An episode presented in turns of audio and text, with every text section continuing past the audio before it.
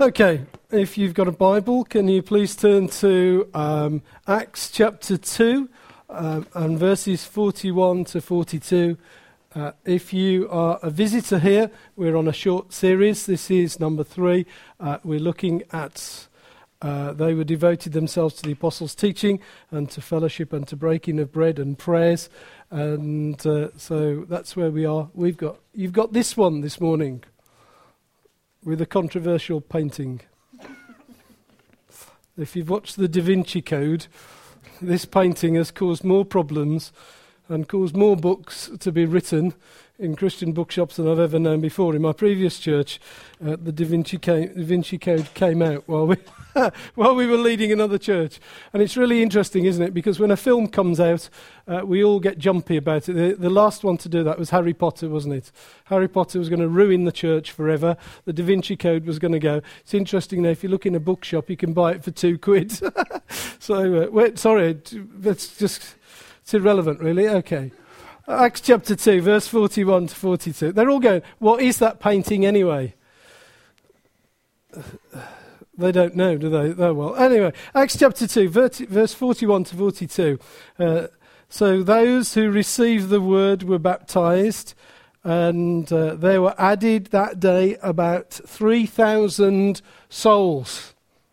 And they devoted themselves to the apostles' teaching and to the fellowship and to breaking of bread and to the prayers. Uh, we are uh, looking at uh, four foundational uh, priorities of church life uh, devotion to the apostles' teaching, uh, to the fellowship, today, breaking of bread, and next week, prayer. You'll all be on the front row for that one. Uh, but I'd like you to, to do that. Uh, we have seen uh, that all of them come with a description of their intensity uh, the, and uh, commitment.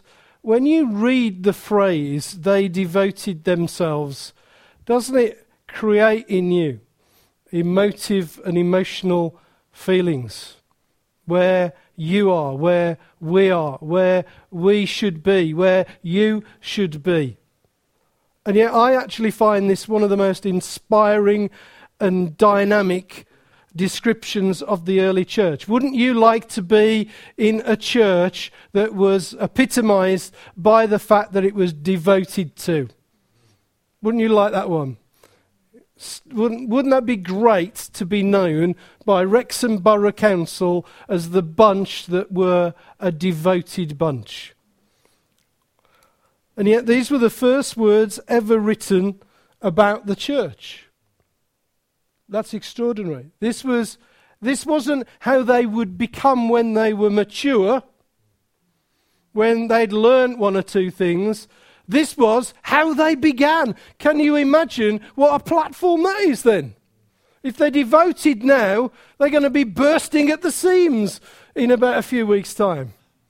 I just like that. And actually, what we can see is that these short words, they devoted themselves to, would launch them and move them to radically change everything, including the world. How do you change the world then? You get a bunch of people and they become devoted to just four things. Simple, isn't it? Yet we have a lot to learn. The, the Greek word is the, the Greek word for devoted is proskaterio, which actually means to join, to adhere to, uh, to be ready, to give attention to, to be faithful, it carries the idea of single mindedness, uh, commitment, and full dedication. That's the idea uh, that it has. And this morning, we're going to take those ideas and we're going to look at them in the context of the very controversial subject of um, breaking of bread. Here's the good news is that I preach this sermon and next week I'm on a plane. So if you've got any questions in regard to this, Steve and Phil, our other elders, would be very pleased to spend hours of time with you discussing what I've raised this morning. And the reason is that the blooming subject is an hot potato. It just is, isn't it? Every, every church you go. I have to say that I was in a pastor's meeting on Thursday, a pastor's meeting, and we were in an old church building, and the, the people in the church had found out some of those wooden, com- you remember these? These wooden communion things with the, with the posh handle and the little holes in that you put the thing. And they'd found them in this church. We were just meeting to pray, and somebody bought them out. And in a fit of, I don't know, sort of overwhelmed traditionalism, whatever it might be, somebody said, don't throw them away. We will have them. And you can imagine the look on my face. And the, I want you to know at this point, I was self controlled. The spirit of self control came upon me. And I, mainly because I hadn't got a clue. I thought we were charismatic people, and they were going, Oh no, you can't throw these away. I, had I been there first, they'd have been in the bin. Right. This is, now, uh, this is my, wrangling you already. Let's wrangle you a little bit more. Because this is, comes with huge controversy, doesn't it? The Catholic Church versus the Evangelical Church. Is this the literal blood and body of Jesus? What are we being asked to do? Are we being asked to be devoted to a practice? What? Are we being asked to do that? A tradition? And if so, how much? Are you a every Sunday person? A once a month? Uh, don't, don't yawn in my, else I shall come and yawn in your doctor's surgery. You think that I won't, but I will. that's to, see. What you don't know is that I see everything. That's, that's to it. it's gone red. They, they'll sit like this now. Like anyway, but it's true, isn't it? How much and? How, much, how to embarrass your friends. But, but it's true. How much do we do it? We, often what people come to me and they come and say to me, and they'll say, now, how much do you do this? You know, the, and that's the question they will do. They, you know, I've been even asked, people have asked me that before they want to even come here. So they've rung me up and they've said, Hello, I'm so and so, I'm from Diddledum, I would like to think about joining your church. Next question, how much do you do communion? I normally waffle at that point because I just think, if that's what it's all about, then I'm not going to answer you. And some of those people we've never ever seen because in the end I've actually capitulated, told them how much we do it, and they go, oh, no, no, no, no. And they've gone. Extraordinary. Here's a question for the theologians. Phil Harmon, you can answer this in the week. Uh, in this passage, why is there no mention of wine? It's good, isn't it, that one? Where's the wine gone?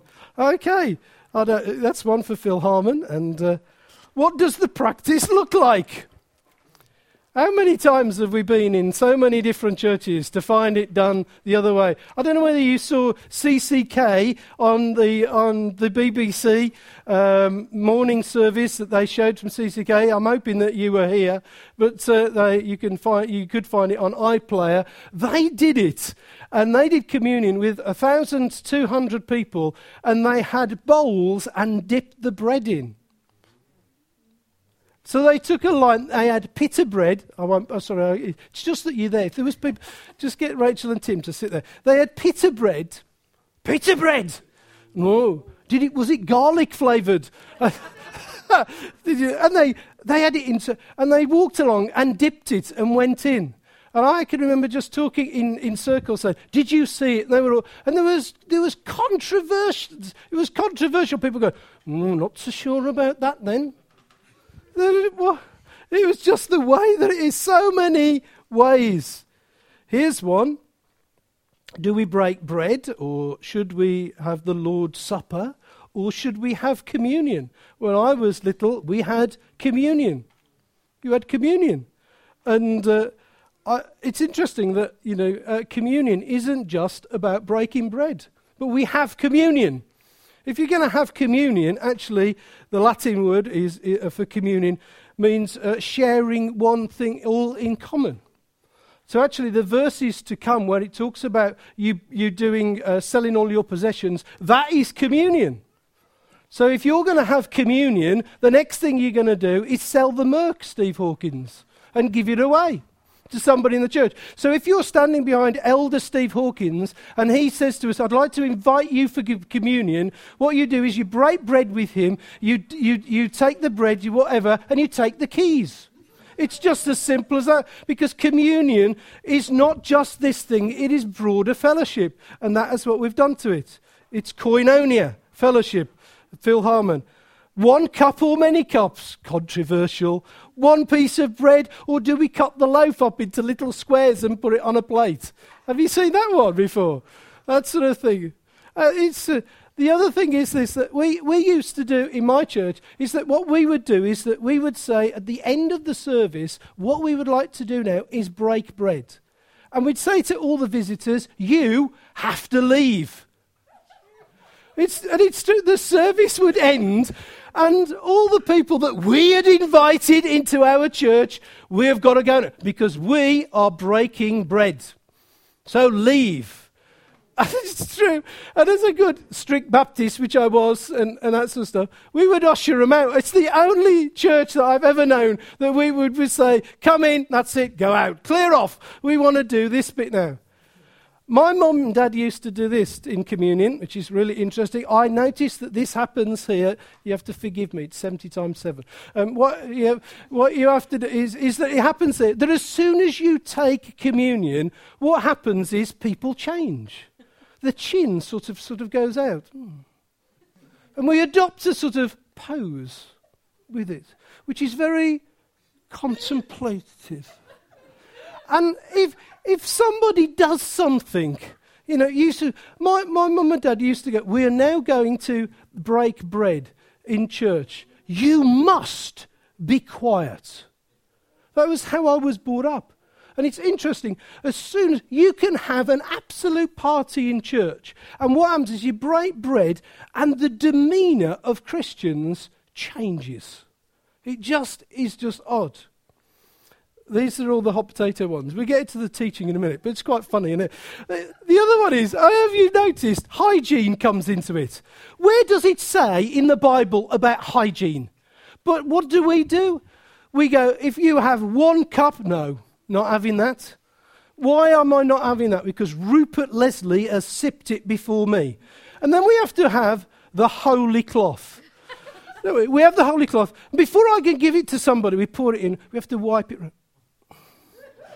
I mean, is it? We'll have wet wipes. You know, what are you going to do next? Spray domestos and put that on just to, and we sort of do that. We just before we we sort of bring it up to somebody, and just before we we look into their eyes, and we wipe, wipe, wipe, and we pass it on, and we do this, and sort of it becomes a wiping thing. And some churches, I don't know whether you've ever been, because when you get to travel a little bit, you have, you buy special cloths. I've seen blue silky ones to match the thing, the tablecloth that we put on, blue silky things. And, put, and it becomes this sort of thing. The other one is who administers it? In my day, the deacons administered it. You can't do that. And there's horror, isn't there, when some 14 year old spotty thing just goes up to the front and gets it. And, and it's, it's just really, it, uh, it's just a problem. So, to solve all those problems and to answer all those things before we go home, here we go. Let's first start off context. So, the trouble is that you're all going, I know how I would. We had in our pews, I, we had, uh, I, I belong to a strict Baptist church, you see, and there were about, uh, be about 800,000 seater church. 800 to 1,000. And we, we had these things that moved, these metal things that were hidden under the pews. And what happened is that at the end of the service, this is true before we move to content, we, we, what, what, happened is that the pastor would say, Pagans, go.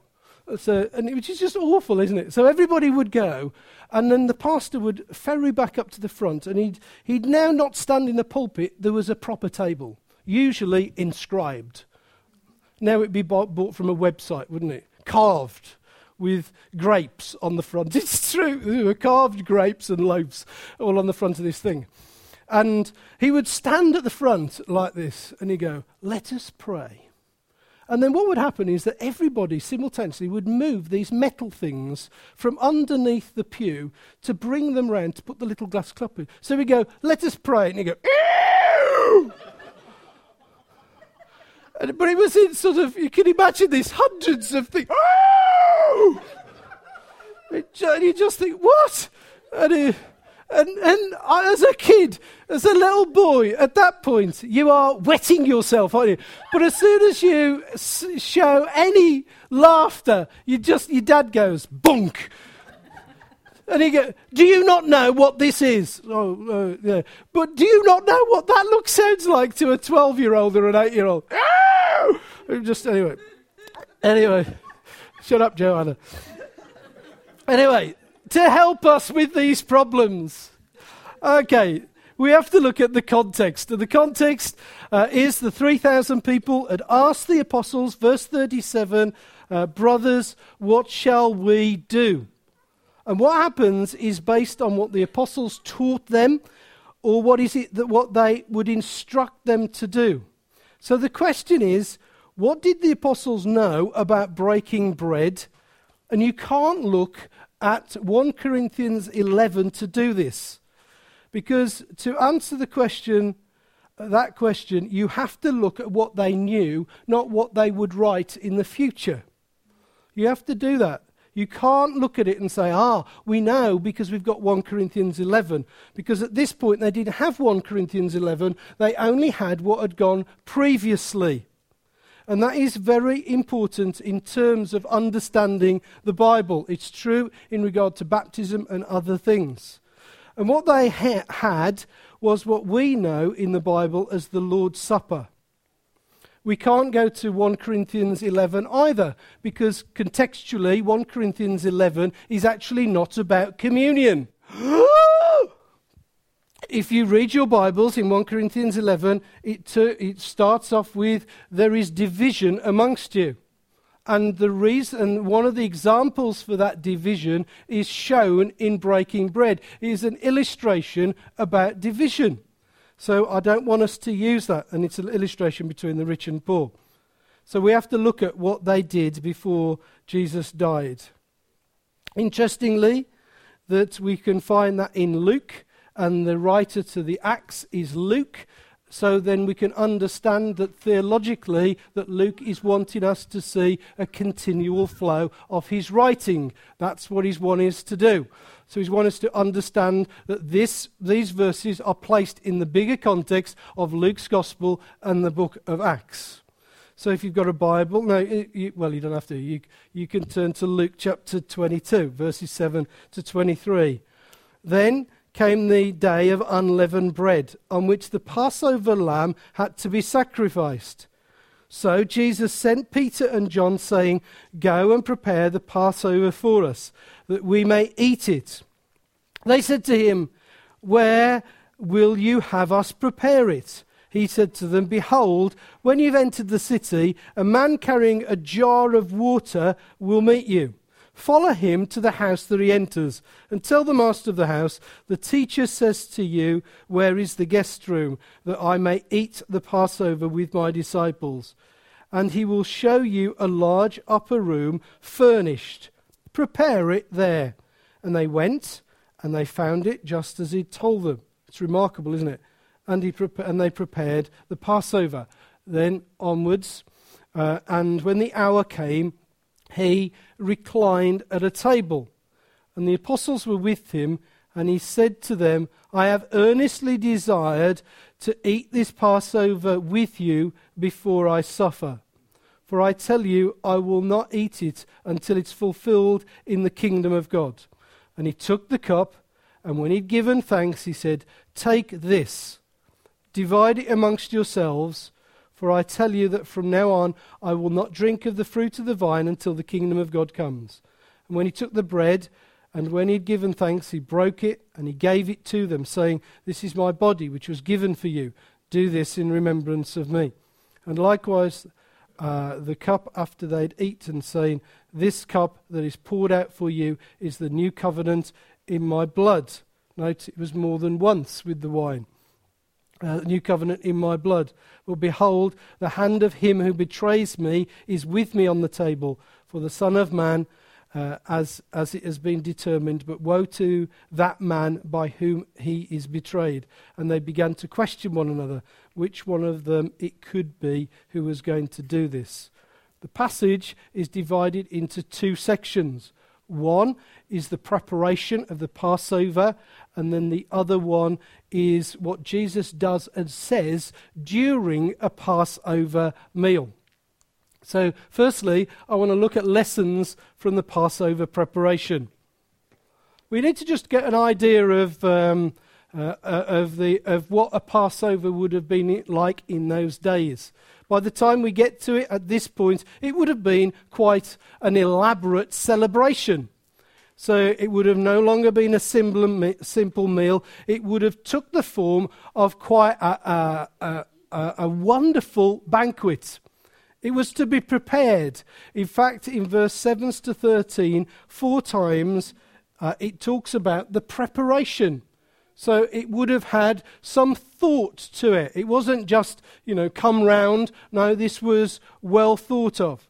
And what was thought, what was part of that preparation is that you needed a bunch of people to celebrate with.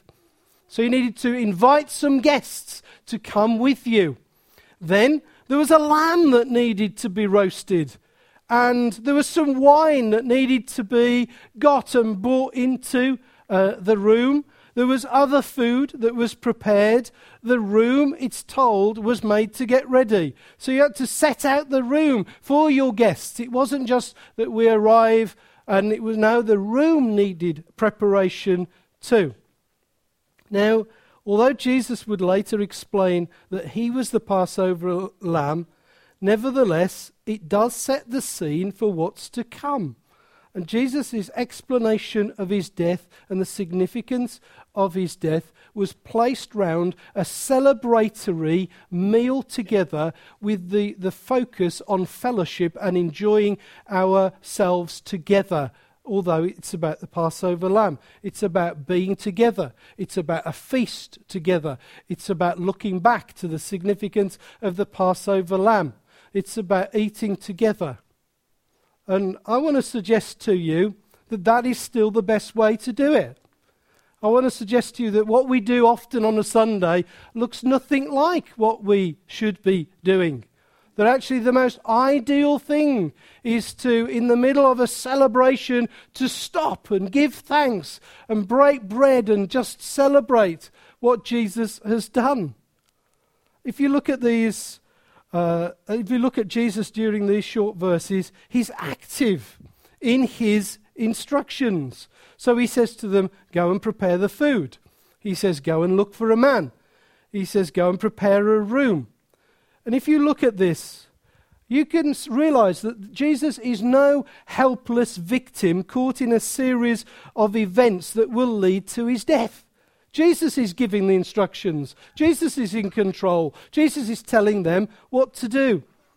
Here's the wonderful thing, verse 13 and they went and they found it just as he had told them, and they prepared the Passover. Isn't that awesome? I find that absolutely awesome that Jesus is con- in control. We can often behave when we are breaking bread that Jesus isn't in control, that this is something that has gone drastically wrong. Oh my, Jesus has died. Jesus is, God, is, is death. And we can sort of almost portray it as some sort of um, Shakespeare tragedy that we must sort of put on a demeanor and an attitude and, and we must sort of uh, behave in a particular way. And yet, what we can see about Jesus is here is that he was in control of every event, including these events. 1 Corinthians 15, verses 3 and 4. For I delivered to you as first importance what I also received that Christ died for our sins in according to the Scriptures, that he was buried, that he was raised on the third day uh, in accordance to the Scriptures. He didn't do all those things because the book told him to do those things. He wrote the book. He wanted to save you through his death. He wanted to be buried so that you might become part of his kingdom. He wanted to go through death and a tomb and be resurrected and be ascended. The Bible tells us for the joy set before him. How was Jesus' radical, loving sacrifice sustained? It was sustained because there was a joy set before him. That was how he endured the cross. He endured the cross because on the cross he knew that he was purchasing you. That's the wonder of it. That is the extraordinary wonder of God's grace. Yes, he would be exalted as Saviour and Lord and receive the pleasure of his Father in heaven, but also alongside with that is the pleasure of an innumerable people who beyond the grave would be with him in heaven. He's purchasing men for eternity. That's what we sing, don't we? That's what we do. So when we're doing this, we mustn't sort of put a victim mentality on what we do.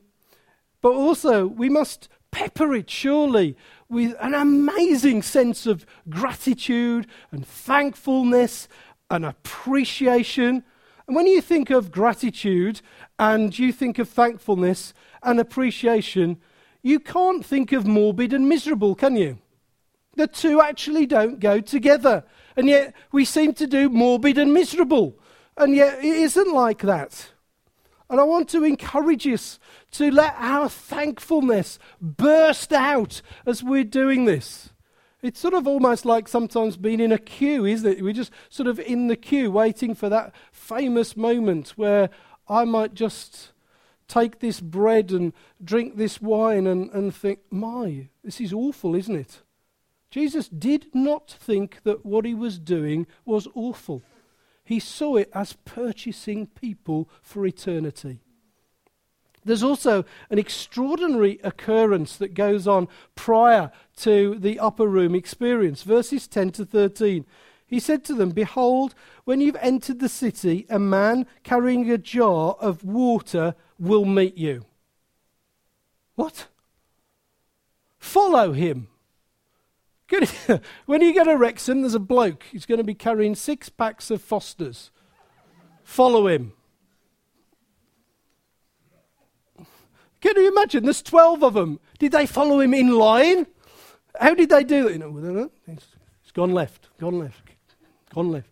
I mean, this is what this is one bloke. He's got a, he's got a, he's got water. Let's imagine it's a, like this, and there's 12 of them. Follow him. Okay.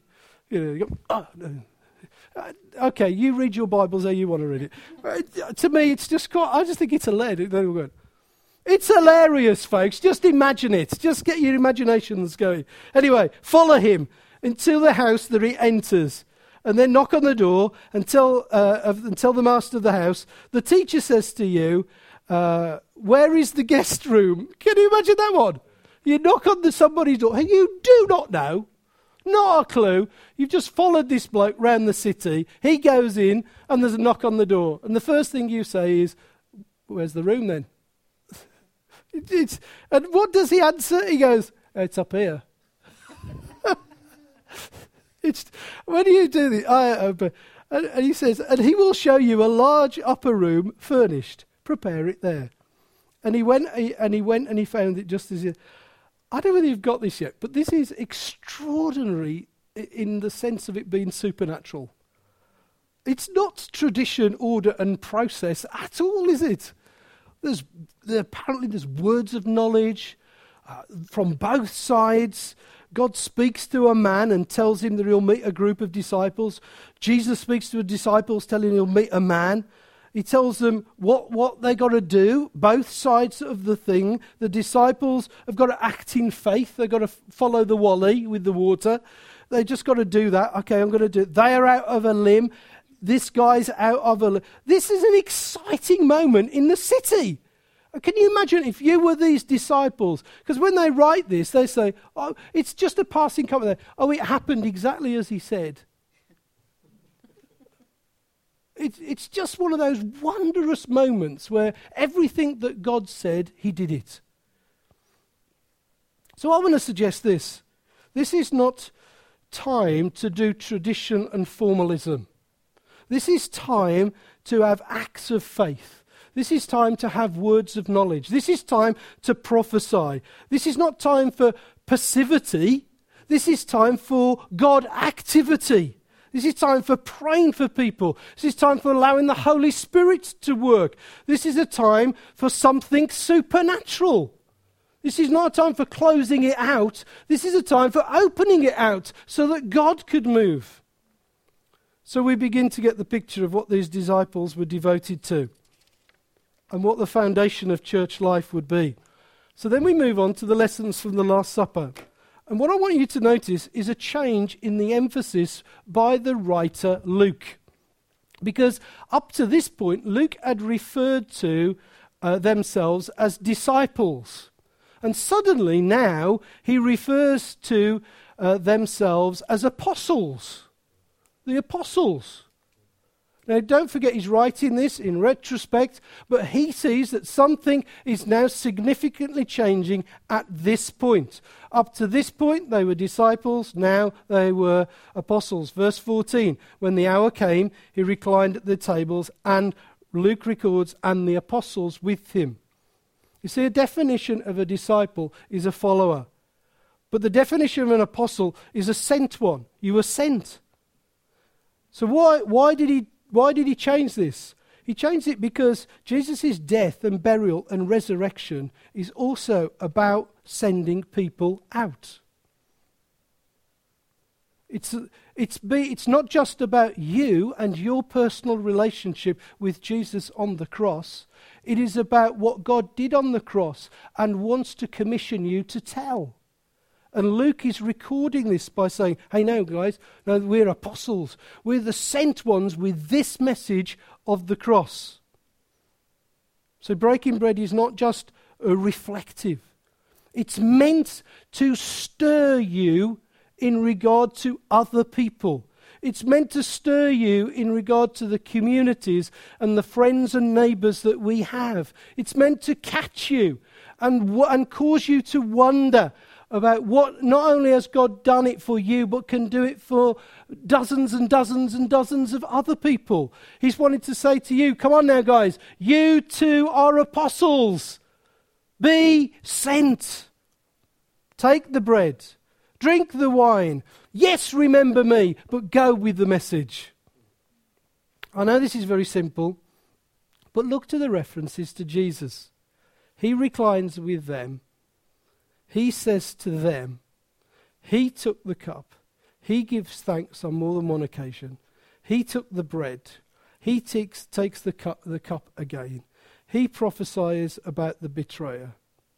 The focus actually for them was not on what they were doing. The focus on, on them was what Jesus was saying. It's extraordinary again, isn't it? And yet we get so het up on the focus of what we are doing that we forget that we're supposed to be having Him central. We just get et up on it. Jesus gets squeezed and the practice gets primary focused. It's time, guys, to stop and to ditch the preferences we have. The thoughts and the ideas of what wine, what bread, what plate, what cup, what cloth. Those are not the point. The point here is very clear. There is only one point. The point is Jesus. He centre stage. We're waiting for Him to direct the time through the Holy Spirit as we break bread. It's actually supposed to be a prophetic moment where He speaks to us. Jesus begins by setting out what He is about to do what will not occur for him until he eats again in heaven. Verse 16, he says, uh, For I tell you, I will not eat uh, uh, it until it's fulfilled in the kingdom of God. Now, of course, for them, there would be immense sadness. He's going to leave them. And what he does is that he leaves them with focus. He says, This meal's together points to a greater meal, to uh, a better meal to a wedding feast, as the Bible tells us. See, he's saying, look, it's not just about suffering, guys. It isn't just about that. It is about that, but it's not just about that. It's about also what we will be together in heaven and what that will be like. So we should be reflecting on both what, what Jesus went through, but also what he invites us to. Revelation chapter 19, verse 9 And the angel said to me, Write this Blessed are those who are invited to the marriage supper of the Lamb. Can you imagine what that feast is like? A blessed feast. I, I know what a wedding feast looks like. Just four weeks? Is it three? Like, you don't know. You're the ones that got married. I, you don't know. Uh, three. Is it three? Is it three? Oh, I know what a marriage feast looks like because three weeks ago we had one. Now, can you imagine what a blessed wedding feast looks like? That's going to blow your socks away, isn't it? Eh? Won't the hog roast look good? No, it's in heaven. It, you can't have a hog roast in heaven, can you? No pigs in heaven. Anyway, can you imagine? Anyway, Isaiah prophesies this feast of rich food and aged wine. Uh, he says that. He, that's how Isaiah says it. It will be a feast of rich food and aged wine. Lovely. Like it. Luke says there's a parable, and he says there are going to be people that will gather to it from all sides of the compass. What do we know? It's a blessed feast.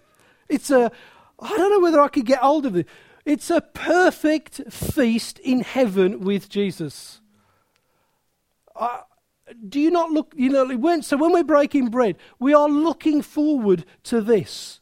We're saying, we're having this, and it's a piece of bread, common, and a piece of wine, common. But there will be a time when we get to heaven, and boy, is it going to be good! It's extraordinary. Anyway, I think so. So, what does Jesus do? He takes two very ordinary things that are common in the Passover feast. He takes bread and wine, and he does something with them uh, and helps them to remember using them. They're just ordinary. There's nothing much about the bread and the wine. When I worked a little bit for St. Stephen's Society in Hong Kong uh, with Jackie Pullinger, I was invited to a breaking of bread service.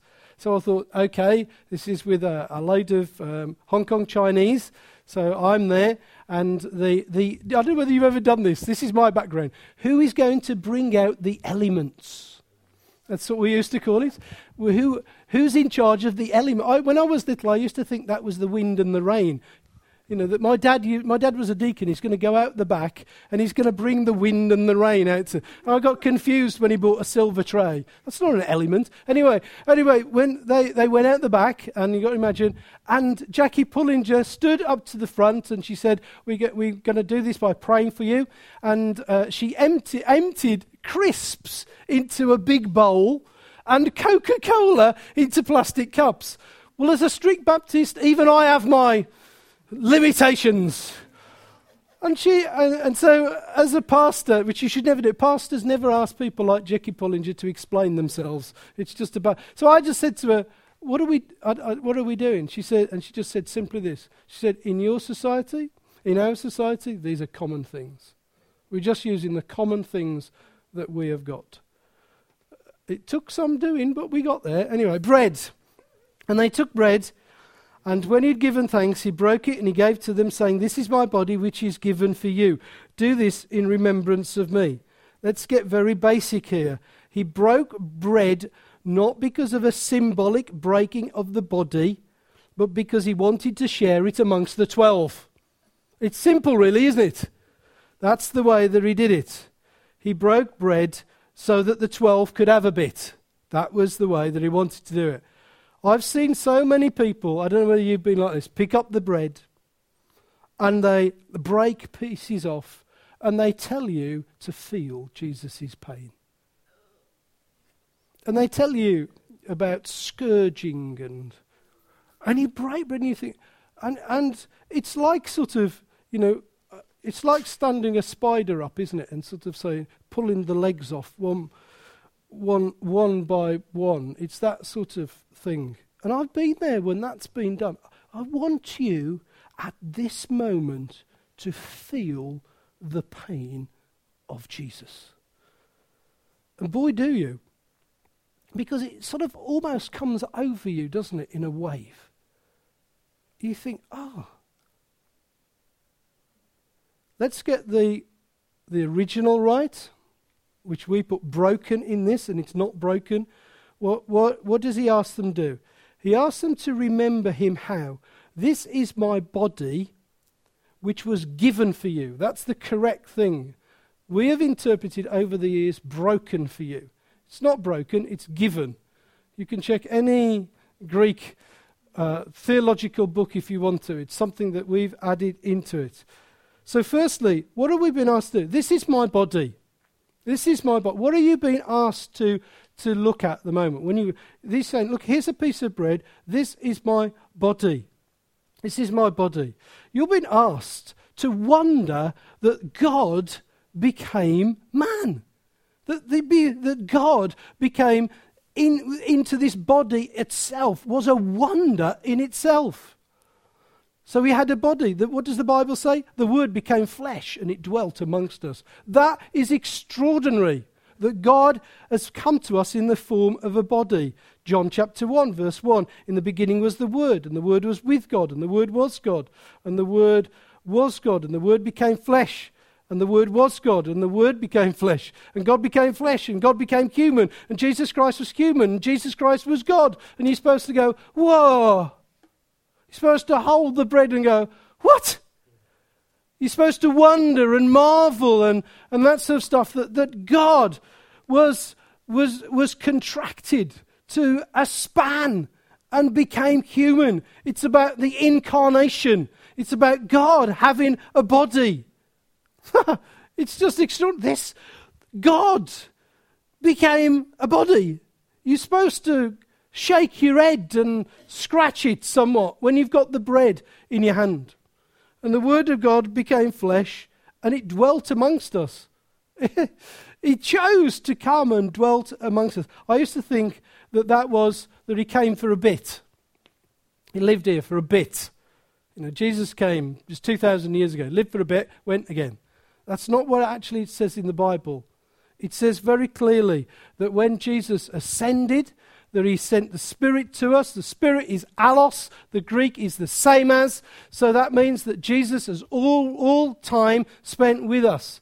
That God has always, in all time, been with us. That's why in Revelation chapter 21, it says, Behold, the dwelling tent, if you like, of God is with men he will dwell, he will dwell, pitch his tent with them, and they will be his people. God is with us. We're supposed to catch that. That God came in bodily form and is with us. God is with us. Secondly, when we break the bread, we remember that this body, uh, which is given for you, uh, which is given for you, not broken for you, but is given for you. That's the word. And so you remember that. You remember that God so loved the world that he gave his one and only Son. God loves the world. God loves it. That is the totality of fallen, human, sinful beings. Such is his love and his intensity, and such is the magnitude of his love for you that he, mo- that he is moved to send his one and only Son. So I have received this new life because of a love of a giving God who so loved me that he gave his one and only Son. And to be able to communicate with us initially, he sent us in bod- he sent it to us in bodily form. So now ask yourself if I'm given some bread, what should I do? It should ignite your soul. Surely the appropriate response is when I look at it, just think God gave his son for me and, and became like me. It's wonder, gratefulness, more. That's not silence, is it? It's just wow. The other element is wine. And uh, likewise, uh, the cup after they'd eaten it, saying, uh, the, This is the cup that's poured out for you, a new covenant in my blood. I want you to notice there's no description of the cup. This is not a holy grail moment. We need to move away from uh, uh, importing chalices uh, that you can get off church websites now. It isn't about the cup. Just for the wine bibbers amongst you, uh, when they did uh, do this, they'd already been drinking wine beforehand, and they would go on and drink wine afterwards. So it's not a moment where they just did that. He's making a point. He's making a point. Two things I want you to see stand out here. One is a cup poured out, and the other one is a new covenant given, and we'll finish on these. A cup poured out. I don't know whether you've done the bread thing, where you've had the bread, you know, this is Jesus' body was broken for you. The, the other one is the cup, wasn't it? I, I've, I've been in where they've held up the cup and they've said, you know, can you see the nails?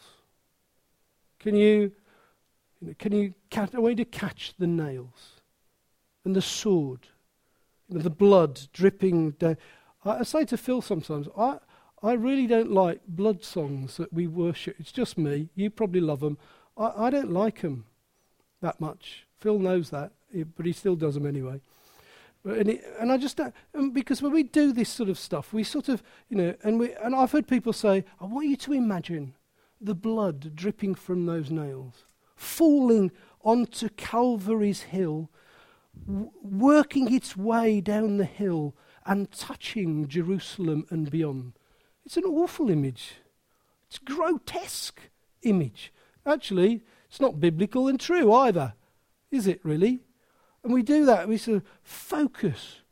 Focus on the crown of thorns that was rammed into his head. And, and, and I'm just looking there thinking, I don't know whether it does this for you. Perhaps it doesn't do this for you. I'm just feeling bad at this point. Utterly, utterly bad. That you, we are made to focus on the whipping and the beating. If you look at Romans chapter 5, verses 3 to 8, let me read this thing to you.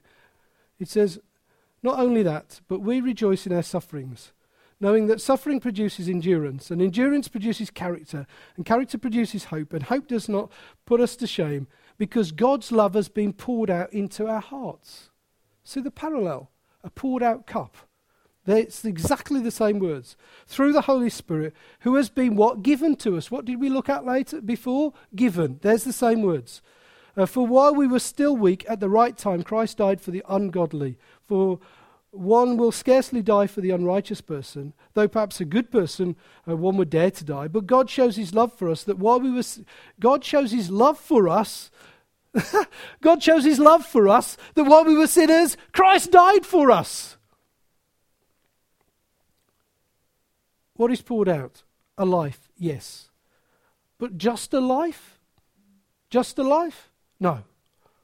It's, it's a life given because of love for us.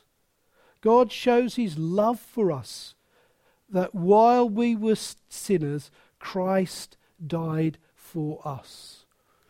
It isn't just, it is, it is the love was poured out for us on the cross. Ephesians chapter 1, verses 17. In him we have redemption. Through what? His blood. What does that look like? The forgiveness of our trespasses. According to what? The riches of his grace. We, how did he do that? Which he lavished on us in all wisdom and insight. Isn't that wonderful? If you stop, in him we have redemption through his blood. It's what we do. That's how we do communion. In him you have redemption through his blood. Oh no. Really? I need to feel awful about myself then. No. How does that look like? We get forgiveness from our trespasses. We get the riches of His grace. His love, which is lavished on us in all wisdom and insight. It was His wisdom and insight to do it this way. So why finish at the blood? Jesus is pouring out of the wine wants us to get a depth of the generosity of the lavish, extravagant, over the top, bountiful, immeasurable, rich love poured out for us. Don't sip it. God, please, come on. New covenant, we'll finish with this. The new covenant, the promise that was prophesied. We need to grasp that when we're breaking bread, we're breaking bread as part of the new covenant, not as the old covenant. The old covenant, which drove us to guilt and all those sort of things, to a law that we could not achieve. No, this is part of the new covenant. It was prophesied in Jeremiah Behold, the days are coming, says the Lord, when I will make a new covenant with the house of Israel and the house of Judah, not like the old covenant which I made with their fathers. Then I took them by the hand uh, to bring them out to the land of e- Egypt, my covenant, which they broke, though I was their husband, declares the Lord. But this will be a covenant which I will make uh, uh, with the house of Israel uh, after those days, declare the Lord. I will put my law within them, and I will write it upon my heart, their hearts. I will be their God, and they will be their, my people, and I will forgive their iniquity, and I will remember their sins no more. So, the new covenant is about God's promise. It is God's promise to forgive sin. And we do that, don't we? When we break bread, we say, okay, what we want you to do is we want you to remember your sin. And we do that, and we go, and we, we, we hold the bread and we whatever, and we go, oh, I got 35 years and just a moment to do this in. And I want you to remember how sort of rotten you really are. And God says, No, that's not part of the new covenant. I have forgiven their sin. What we should be doing when we're breaking bread is establishing the fact that our sins have been dealt with. They're as far away from the east as to the west. That God has done an incredible work through His Son. He said, It is finished, which means that our sins are forgiven. So we come back to the God saying, This stuff reminds me that I'm forgiven. That I am not a sinner. That I am a saint, for heaven's sake. Correct.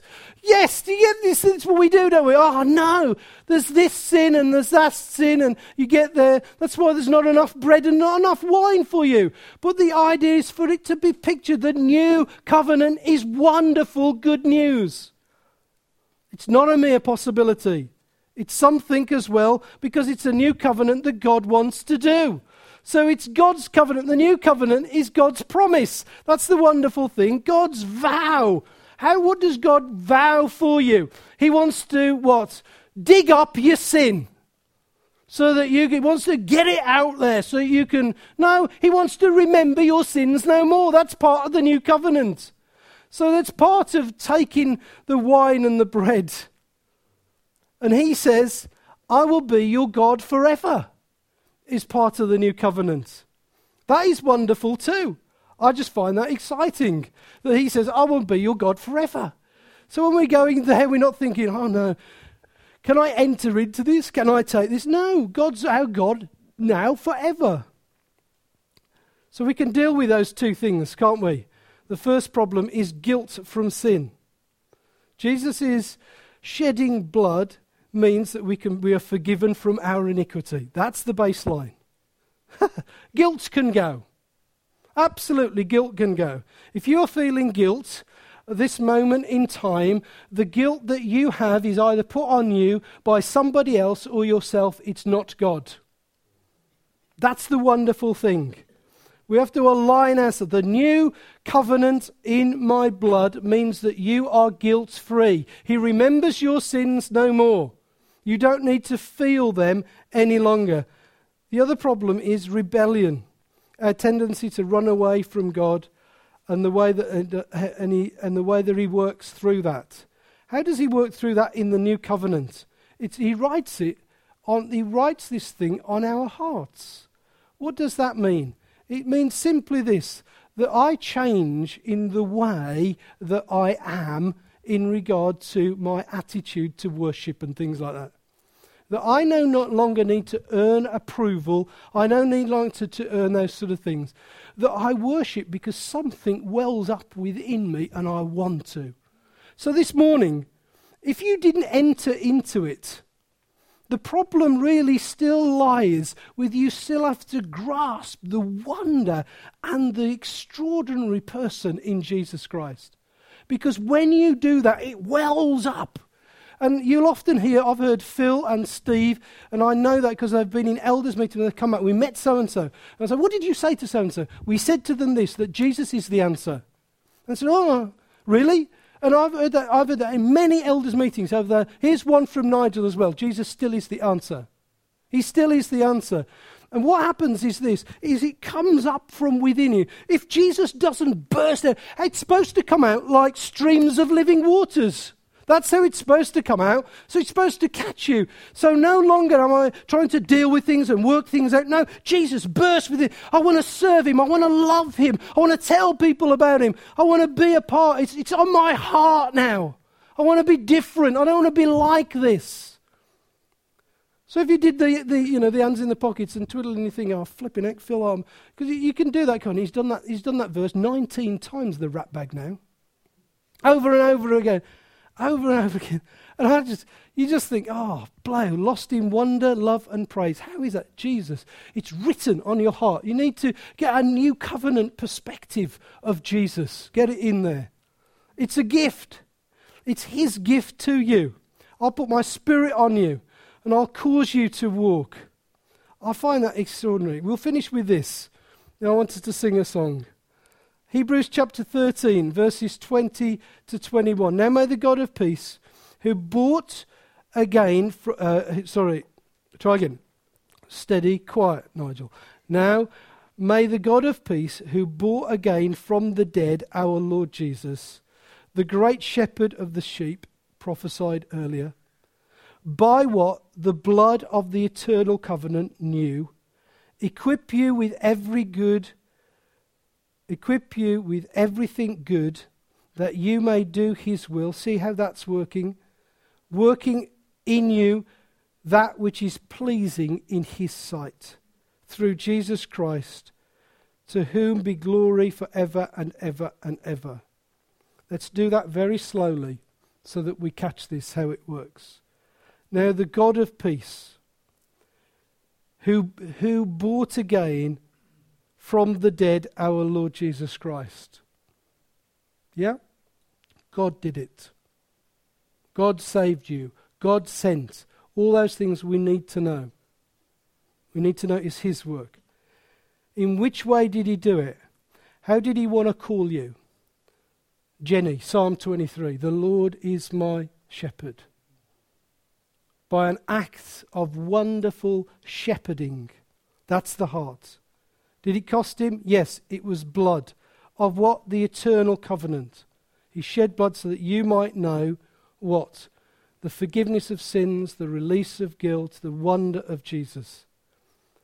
How does that affect you? When you catch that, it equips you with everything good that you may do His will. When you catch that, you respond to Him. That's what you catch. You catch this wonderful Jesus and you go, ah, oh, I'll respond to that. That's how it works. That's the new covenant. Working in you that which is what? Pleasing in his sight. When you come to break bread, when you come to take and drink wine, you, we need to know that we are pleasing in his sight. It's not the worst of moments, it's the most wonderful of moments that we have become pleasing to God's sight through Jesus Christ. That's why the writer of the Hebrews says, To him be glory forever, amen.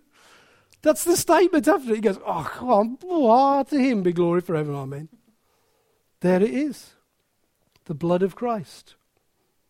He is pleased with you because of Jesus. Drink, therefore. Eat, therefore. He's pleased with you.